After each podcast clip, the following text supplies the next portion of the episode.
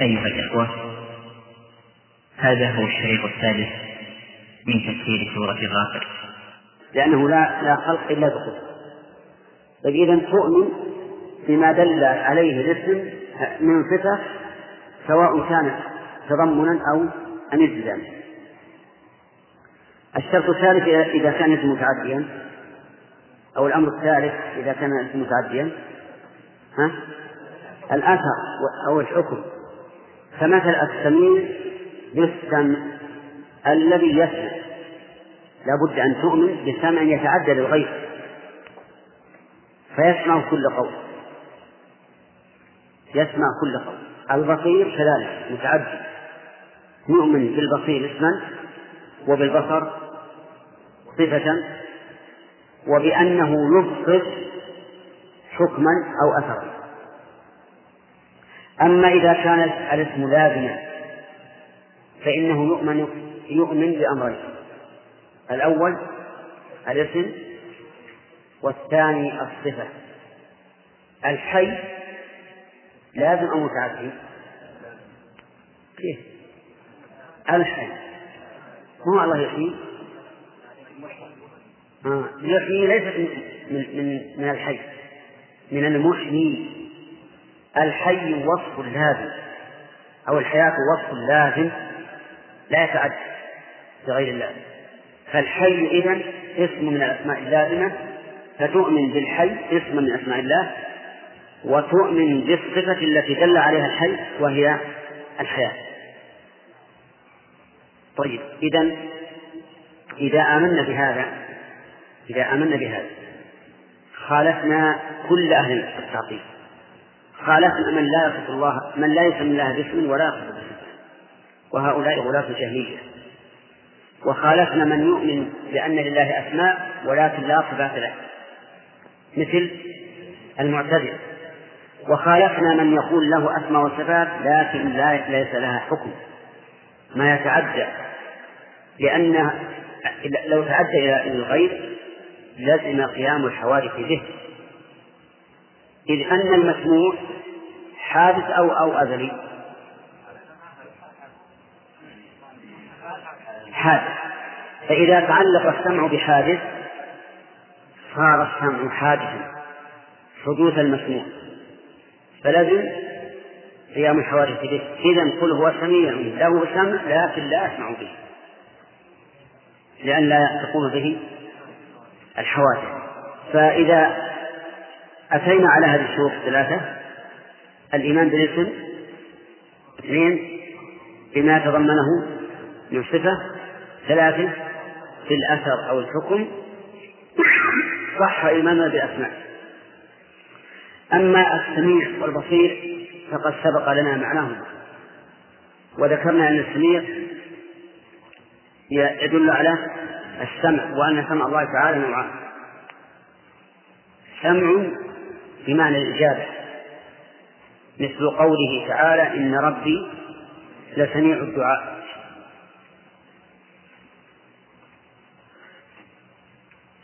كذا وهل السمع يأتي بمعنى الاستجابة في اللغة العربية؟ ها؟ الدليل ها؟ ولو, سمعوا بس هل هذا في دليل؟ هذا لا فيه. نعم. ولا تكونوا كالذين قالوا سمعنا وهم لا يسمعون أي لا يستجيبون. ومنه قول المصلي وأنتم كل يوم تصلون على الأقل سبعة أشهر وتقولون سمع الله لمن حمده. وش معناها؟ استجاب. ليس معناه مجرد سماع لمن حمده لأن هذا لا يفيد شيئا لكن معناه استجاب هذا سمع بمعنى الاستجابة. الثاني سمع بمعنى إدراك المسموع. سمع بمعنى إدراك المسموع وهذا ينقسم إلى ثلاث أقسام.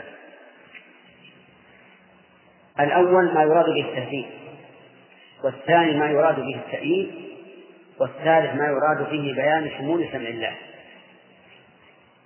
يعني سمع لحاضر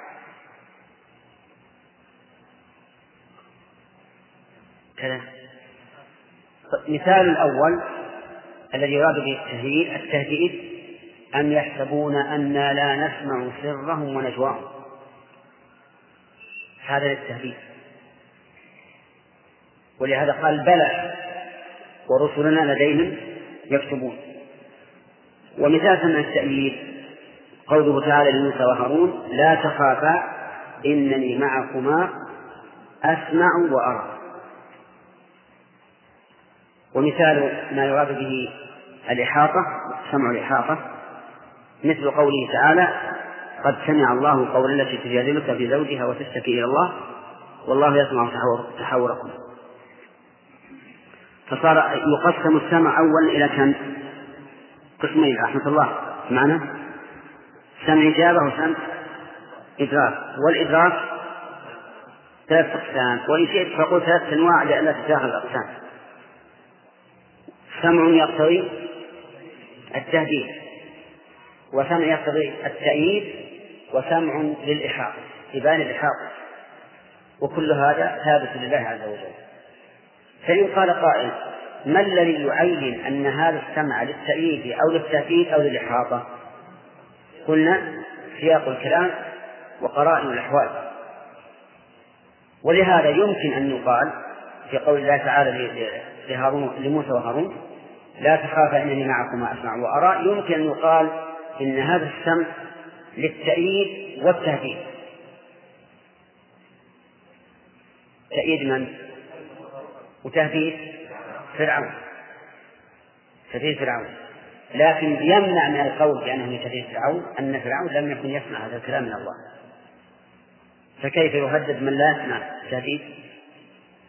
ولهذا قال العلماء إن إن السمع في هذه الآية للتأييد ولم أرهم قالوا إنه للتهديد ولا لتهديد فرعون. ووجه ذلك أن فرعون الآن ليس ما يقول الله عز وجل. فكيف يهدد من لا يسمع التهديد أما البصير فهو بمعنى ذو البصر الثاقب الذي لا يغيب عن نظره شيء. لا يغيب عن نظره شيء عز وجل. أي حركة وأي فعل فإن الله تعالى يبصره.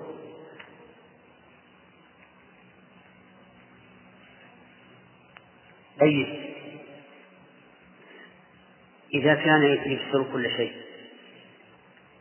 فكيف موقفنا في مثل قوله ثلاثة لا يكلمهم الله ولا ينظر إليهم ولا يزكيهم قال ولا ينظر إليهم فنفى النظر إليه نقول النظر المثبت غير النظر المنفي.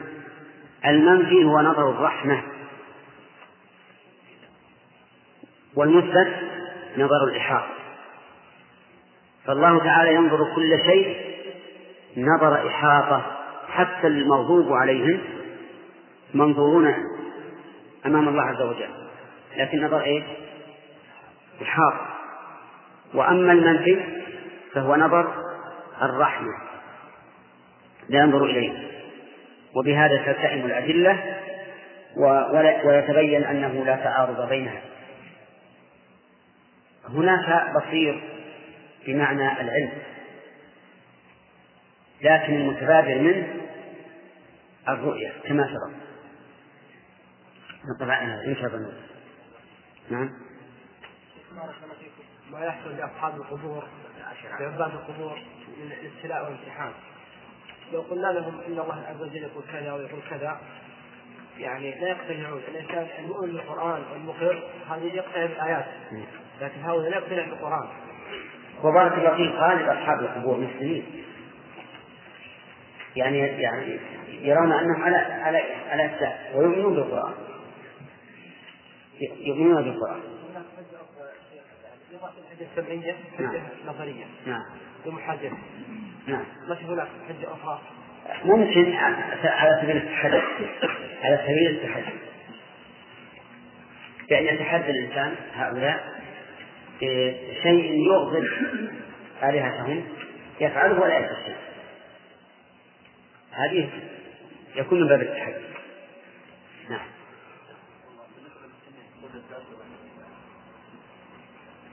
السميع صفة ذات لكن الذي يحدث المسموع. أما السمع فلم يزل له ولا يزال سميعا. لا يتعلق بالمشيئة وإذا أردت أن تعرف الفرق فإن كان يمكن أن يتخلى الله عن هذه هذه الصفة فهي صفة فعل وإذا كان لا يمكن فهي صفة ذات. ومعلوم أنه لا يمكن أن يتخلى الله عز وجل عن عن صفة السمع فيكون أصم. فإن الله منزه عن ذلك. لكن الذي يحدث هو المسموع. نظر الرحمة. هل هو نفس رحمة الله عز وجل؟ أم يقصد بها؟ يعني ما المقصود أن الله ينظر إليه نظرا يرحمه به. مهم يمكن نفس الرحمة. ولهذا تفرق الآن بين النظر إلى ولدك الذي أرضاك والنظر إلى ولدك الذي أغضبك. ولدك الذي أرضاك تنظر إليه نظرا باردا وهو يشعر بأن عينك آه، قد قرت به قرت من القر وليس من القرار من القر وهو البرودة. ولهذا أقر الله عينك أي فردها ما منها قرها سكنها حتى لا تتحرك. طيب. الولد الذي قدرت عليه إذا نظرت إليه كيف تكون عينك؟ حارة حمراء يظهر منها الشرر يكاد يعمي الولد أليس كذلك يا أبا الحسن؟ نعم. ولا سيما من أمثالك الظاهر. طيب. عز الله.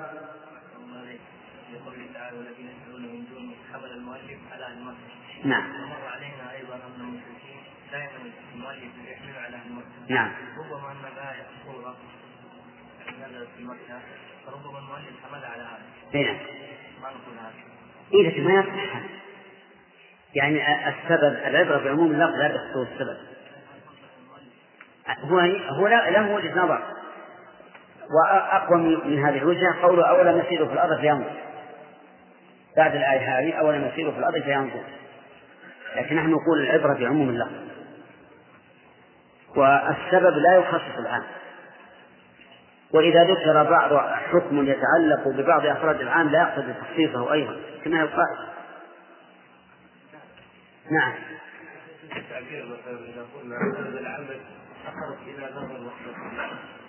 كيف؟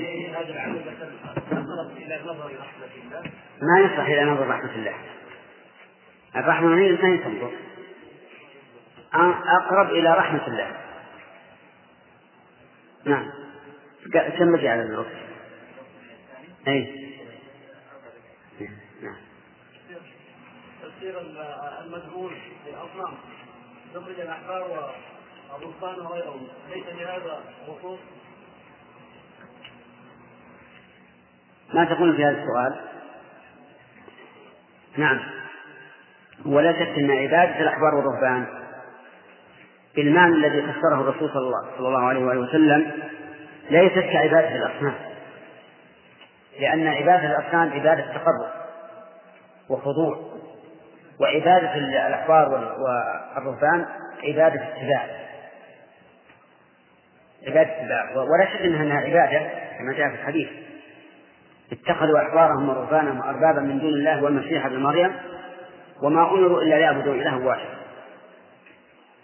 فإذا كانت عبادة الأحبار والرهبان كعبادة المسيح ابن مريم لازم من هذا أنهم يعبدونهم عبادة يعبدونهم عبادة التقرب لكن الرسول عليه الصلاة والسلام قال له لعلي بن حاتم أليسوا يحلون ما حرم الله فتحلونه ويحرمون ما أحل الله فتحرمونه؟ قال نعم. قال فتلك عبادته فهذه عبادة إيش؟ اتباع. هذه عبادة اتباع. فهمت؟ وغالب عبادة المشركين عبادة تقرب وتعظيم. نعم.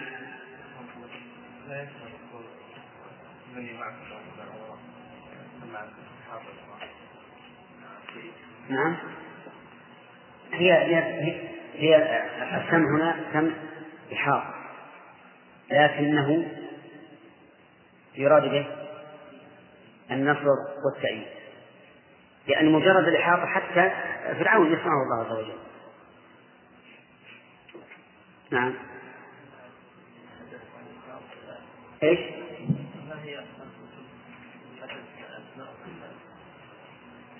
وما الكتب متعددة ومختلفة في المنهج. فمثلا مجرد الإثبات إثبات العقيدة من أحسن ما يكون العقيدة الوسطية. لأن كلها مبنية على آيات وأحاديث. من جهة المناقشة والمحاجة من أحسن ما رأيت الصواعق المرسلة ابن القيم ومختصره. هذا من أحسن ما يكون لطالب العلم في المناقشة. الصواعق المرسلة على غزو الجميع والمعطلة ومختصره أيضا. هذا مفيد. لأنه يذكر رحمه الله أمهات المسائل اللي فيها اختلاف ثم يناقش هؤلاء أو يجادل بالأصح من المناقشة يجادل هؤلاء حتى يتبين الحق.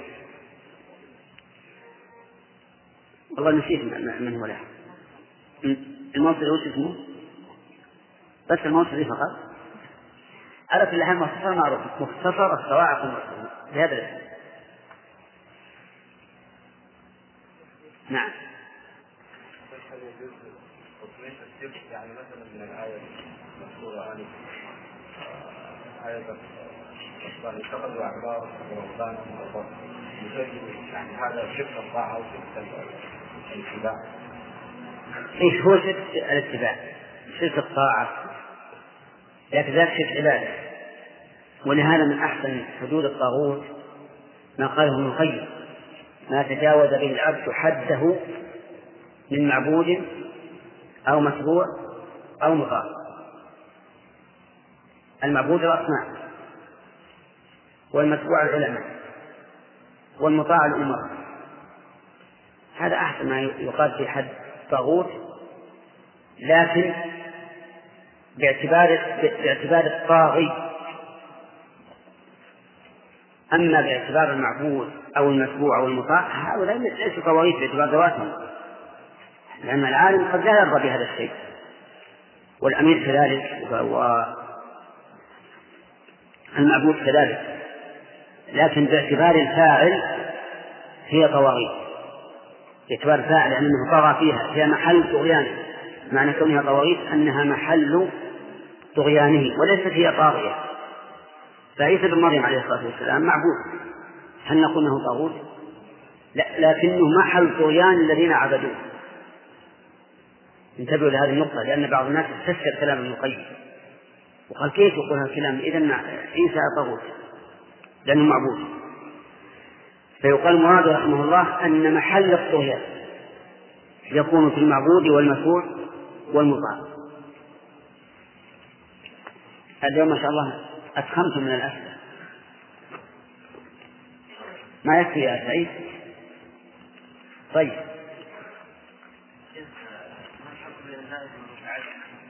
أي اللازم ما لا ينصب المفعول به. والمتعدي ما ينصب المفعول به. سمع تنصب المفعول به ولا لا؟ حي. عظم ها؟ طيب وش؟ هل هل يمكن أن تسلط عظم على شيء؟ عظم هو بنفسه.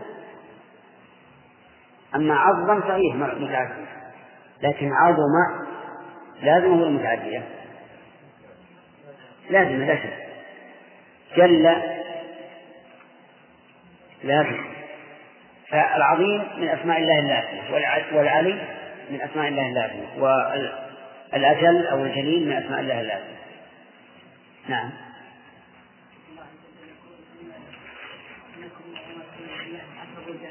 نعم. نعم. اقرأ تحفظ القرآن؟ تحفظ القرآن. طيب. إنكم وما تعبدون من دون الله حسب جهنم أنتم لها واردون. لو كان هؤلاء آلهة ما وردوها وكل فيها خالدون. لهم فيها زفير وهم فيها لا يسمعون.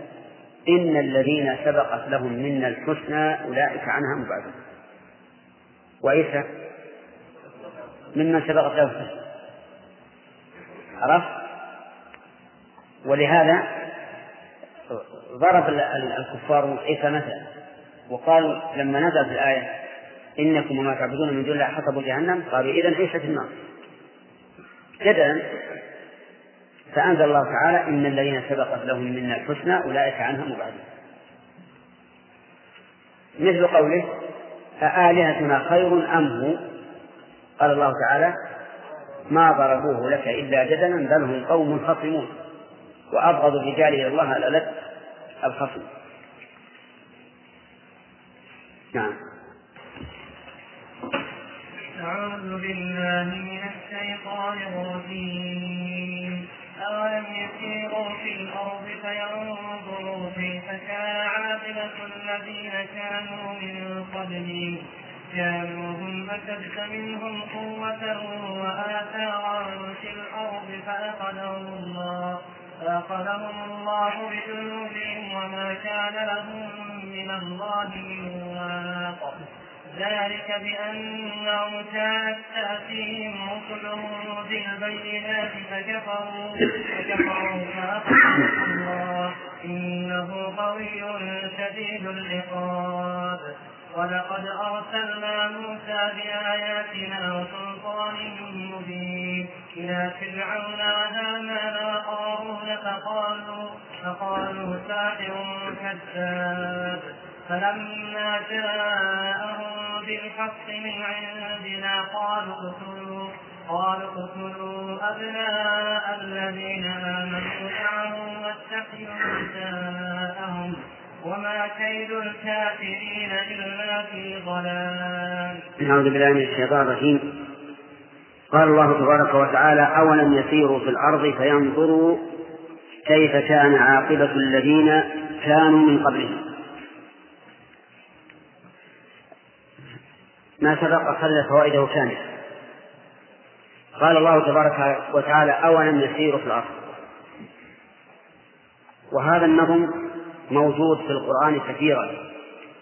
أن تأتي أداة الاستفهام وبعدها حرف العطف ثم الجملة. وقد اختلف المعربون في كيفية إعراب هذا النوع وهذا التركيب. فقال بعضهم إن التقدير وألم يسيروا في الأرض وألم يسيروا في الأرض. فتكون الواو عاطفة على ما سبق وتكون الهمزة داخلة على جملتها مصدرة الجملة بها. وهذا القول لا يحتاج إلى تقدير. لكنه يرد عليه أن الهمزة متقدمة على حرف العطف فأجابوا عن ذلك بأن الهمزة مقدمة وقالوا إن تقديمها في مثل هذا سائر والقول الثاني للمعربين أن الهمزة معطوفة على أن الهمزة داخلة على شيء مقدر. وأن حرف العطف عاطف على ذلك المقدر رحمك الله. وحينئذ نحتاج إلى تعيين ذلك المقدر ولا يعينه إلا السياق. فيقدر ذلك المحذوف بحسب ما يقتضيه السياق. فمثلا يقال أولم يسيروا؟ أفرطوا ولم يسيروا. أفرطوا ولم يسيروا في الأرض. أو أغفلوا ولم يسيروا في الأرض. أو ما يؤدي إلى هذا المعنى.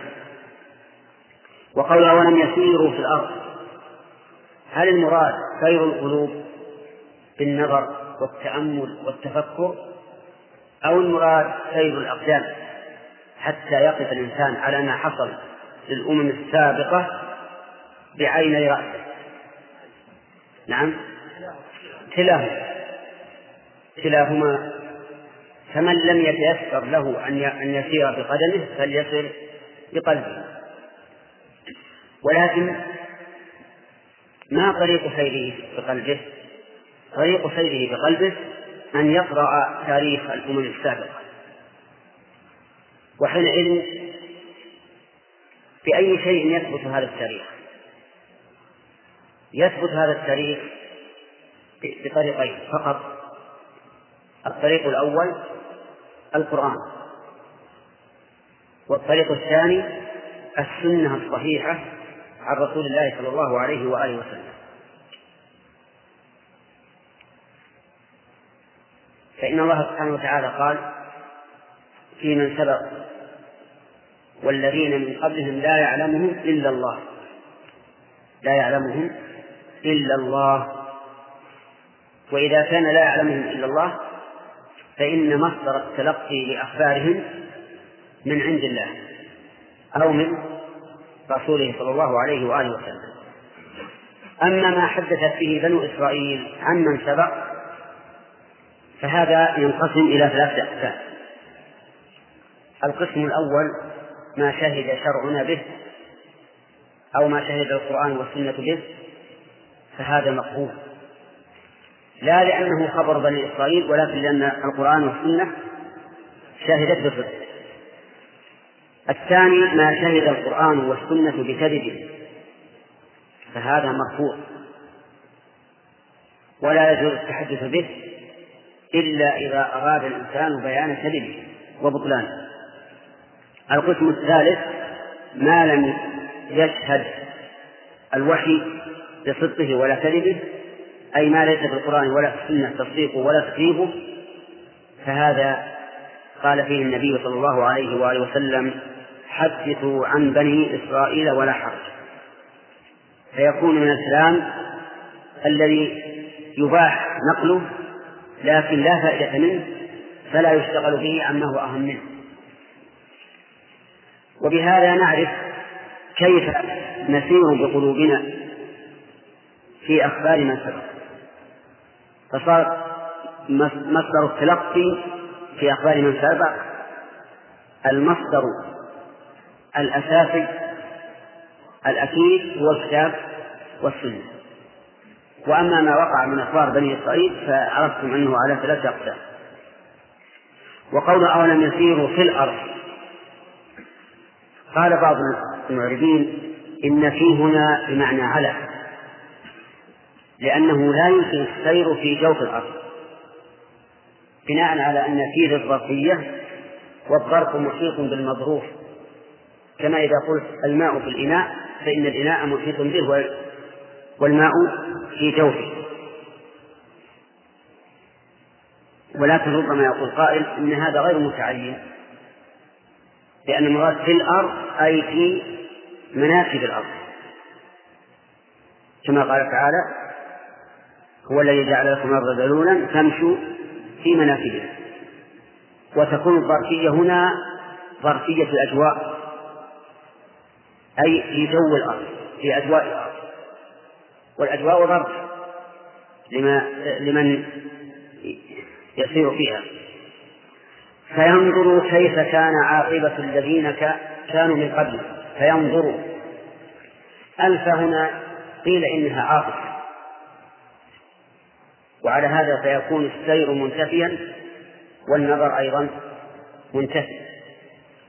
والتقدير على هذا القول أولم يسيروا في الأرض فألم ينظروا في كيف كان عاقبة الذين من قبل كانوا من قبل وقيل إن الفاء للسببية أي فبسبب سيرهم ينظروا كيف كان. والمعنى يعني متلازمان لأنهما إذا لأنهم إذا لم يسيروا لم ينظروا. وإن ساروا نظروا. وقوله فينظروا كيف كان.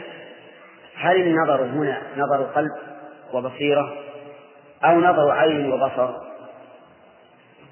ينبني على ما سبق في في السير.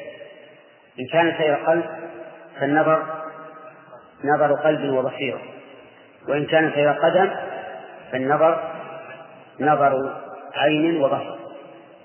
وقد قلنا إن إن السير صالح لهذا وهذا فيكون النظر هنا يكون النظر أيضا صالحا لهذا وهذا. كيف كان عاقبة الذين كانوا من قبلهم كيف اسم استفهام وهو في محل نص على أنه خبر كان مقدما و وعاقبة اسمها. كيف كان عاقبة الذين كانوا من قبلهم؟ أي مآلهم؟ ماذا كان مآلهم؟ سيأتي ذكر المآل لكن الله ذكر حالهم قبل أن يذكر مآلهم. قال كانوا هم أشد منهم قوة منهم قوة أشد من الشدة. وهي الصلابة والعظم. ومنهم يقول فيها قراءتان. وفي قراءة منكم فيكون في هذا التفات من الغيبة إلى الخطاب. ومعلوم أن الخطاب أشد وقعا في النفس من الحديث بصيغة غيبة أليس كذلك؟ يعني إذا كنت تخاطب الشخص مخاطبة فهو أشد وقعا في نفسه مما إذا كنت تتحدث بصيغة الغيب. ولهذا جاء قول الله تعالى عبس وتولى بصيغة الغيبة والعابس هو المتولي الرسول عليه الصلاة والسلام ولم يقل عبست وتوليت لأن الخطاب أشد وقعا من الغيب.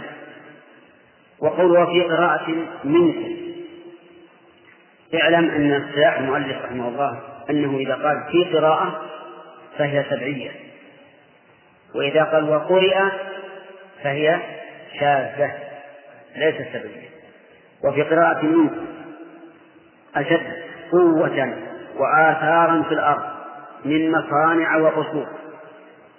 فهم أقوياء الأبدان ولهم من الآثار في الأرض أكثر مما عند هؤلاء الذين كذبوا رسول الله صلى الله عليه وآله وسلم. والشاهد في هذا ظاهر في ديار ثمود. فإن كل من شاهدها تبين له كيف كانت قوة القوم. وكذلك آثار عاد الأحقار التي اطلع عليها. وقال الله فيها إيران ذات العناد التي لم يخلق مثلها في البلاد. قوة عظيمة. حتى إن عادا قالوا من أشد منا قوة؟ فماذا كانت حال حالهم؟ قال تعالى فأخذهم الله أهلكهم بذنوبهم وما كان لهم من الله من واق هؤلاء القوم الأشداء الذين لهم من الآثار ما يظهر العقول أخذهم الله بذنوبهم أهلكهم بسبب ذنوبهم. وذنوبهم مكونة من شيئين التكذيب والتولي. فهم مكذبون للخبر متولون عن الأمر. فكذبوا الأخبار وخالفوا الأوامر وقعوا فيما نهوا عنه وتركوا ما أمروا به وكذبوا ما يلزمهم تصديقه. فأخذهم الله بذنوبهم والباء هنا للسببية. وما كان لهم من الله من واق ما نافية؟ ومن متعلقة بواق. واق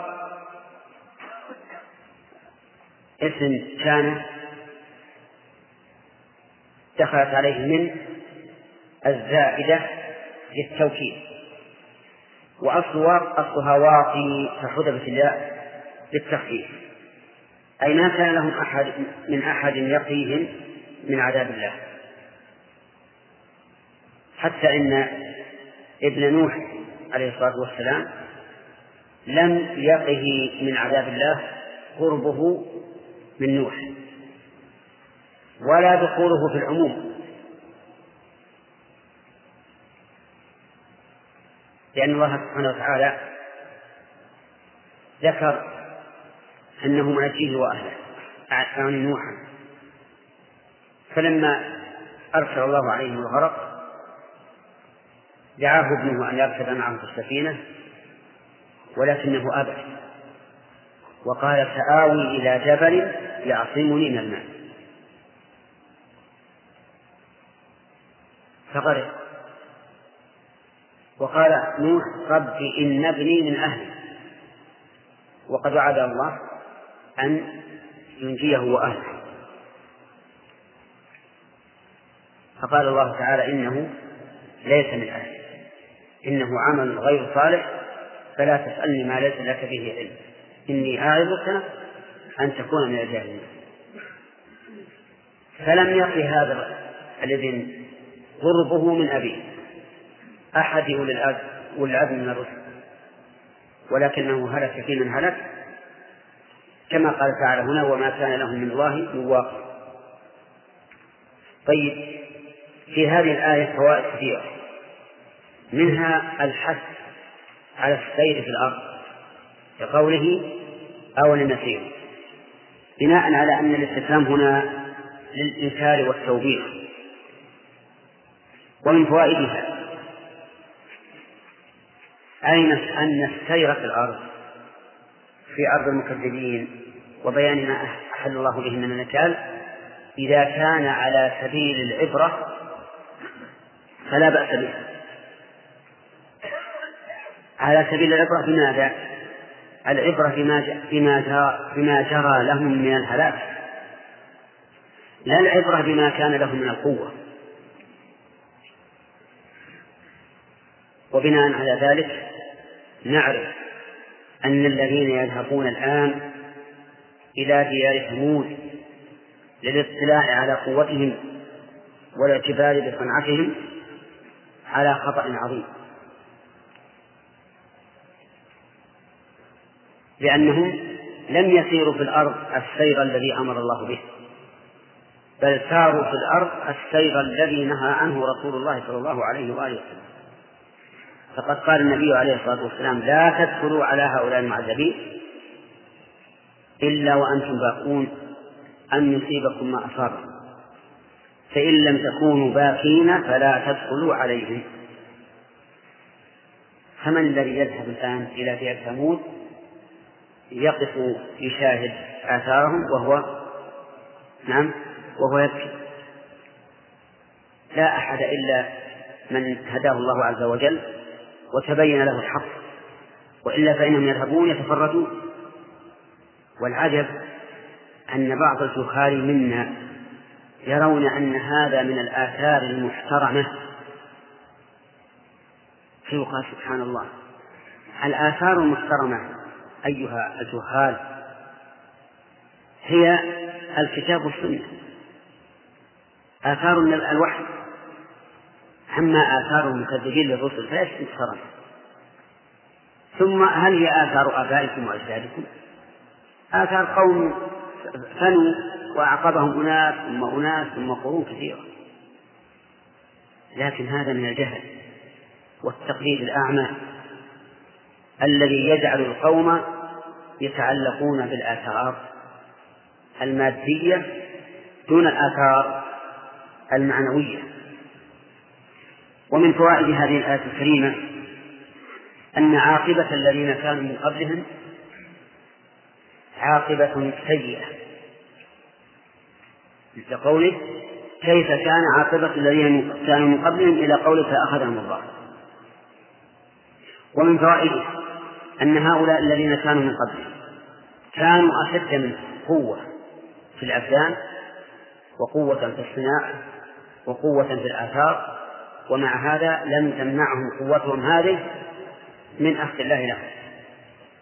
ومن فوائد هذه الآية الكريمة أن الله سبحانه وتعالى أن قوة الله سبحانه وتعالى فوق كل قوة. فإنه قال كانوا أشد منهم قوة ومع ذلك أخذهم الله عز وجل. ذلك لأن الله تعالى إذا أراد شيئا قال له كن فيكون. لا يحتاج أن يأتي بأحد يساعده ولا يحتاج إلى صنع قنابل أو مدافع لا كن فيكون. انظروا إلى عاد افتخروا بقوتهم فأهلكهم الله تعالى بألطف الأشياء. سخر عليهم الريح ولم يسخرها لهم بل سخرها عليهم وهي الريح من ألطف الأشياء. فدمرت تدمر كل شيء بأمر ربها فأصبحوا لا يرى إلا مساكنهم حتى كانوا كأعداد نخل خالص يقولون إن الريح تحمل الواحد منهم حتى يكون في عنان السماء. ثم ترده إلى الأرض فينقلب منحنيا كأنه عجز نخل خاوية. وأعشاب النخيل إذا رأيتموها تجدون أن النخل قد صارت هكذا. تطورت هؤلاء الذين كانوا أشداء أقوياء يقفون على أقدامهم أصبحوا كأنهم أعجاز نخل خاوية والآية الثانية كأنهم أعجاز نخل منقعد فرعون قال لقومه يا قوم أليس لي ملك مصر؟ وهذه الأنهار تجري من تحتي أفلا تبصرون بماذا أهلكه الله؟ أهلكه الله بأن أخرجه من مصر التي كان يفتخر بها بالصياد خرج مختارا بل خرج وكأنه غانم كأنه رابط في المعركة. ثم أهلكه الله بجنس ما يفتخر به. لماذا؟ بالماء أهلكه الله بالماء ليتبين أن القوة قوة الله سبحانه وتعالى وأن الله أشد من هؤلاء القوة. نعم نكمل الفوائد. يقول آه، من فوائد الآية الكريمة أن الله تعالى إذا أراد بقوم سوءا فلا مرد له. لقوله وما كان لهم من الله من واق. وقد بين الله ذلك صريحا في قوله إن الله لا يغير ما بقوم حتى يغيروا ما بأنفسهم وإذا أراد الله بقوم سوءا فلا مرد لا يقدون دون ما أراد الله لا قصور ولا مدافع ولا طائرات ولا أي شيء. وما لهم وما وما كان لهم من الله من واقع ومن فوائد ذلك ومن فوائد ذلك الكريمة وهي التي بعدها إثبات الأسباب. وأنه لا يجري جان إلا على نفسه من أين تؤخذ؟ من قوله ذلك بأنهم إلى آخره. وقد تقدم لنا شرح هذه المسألة أعني مسألة الأسباب وتأثيرها واختلاف الناس فيها. وبينا أن أعدل الأقوال وأصح الأقوال أن الأسباب إيش؟ لها تأثير مباشر لكن ليس تأثيرا ذاتيا بنفسها ولكن بما أودع الله تعالى فيها من القوى المؤثرة ومن فوائد الآية الكريمة إثبات عدل الله عز وجل وأنه لا يؤاخذ أحدا بدون ذنب لقوله ذلك لأنهم كانت تأتيهم رسلهم بالبينات ومن فوائد الآية الكريمة أنه ما من أمة خلت إلا وقد جاءتها رسلها كقوله كان تأتيهم رسلهم بالبينات ها؟ لا إلى وين؟ ها؟ بس طيب. على كل حال هذه المسألة لابد من نتمها. كل أمة جاءها نذير جاء وجاءها رسول أنذرها وبين لها. وقد أقر وقد أقر هذه الأمم بذلك. قال الله تبارك وتعالى في سورة الملك كلما ألقي فيها أي في النار فوج سألهم خزنتها. ألم يأتكم نذير؟ قالوا بلى. قد جاءنا نذير فكذبنا وقلنا ما نزل الله من شيء إن أنتم إلا في ضلال كبير. ثم قالوا لو كنا نسمع أو نعقل ما كنا في أصحاب السعير فاعترفوا بذنبهم وقال تعالى وإن من أمة إلا خلا فيها نذير. وهذا من تمام رحمة الله عز وجل وحكمته. أن أرسل الرسل مبشرين ومنذرين لئلا يكون الناس على الله حجة بعد الرسل ولأجل مصلحة الخلق نحن لولا رسول الله عليه الصلاة والسلام أرسله الله إلينا هل نعرف كيف كيف نتوفى؟ هل نعرف كيف نصلي؟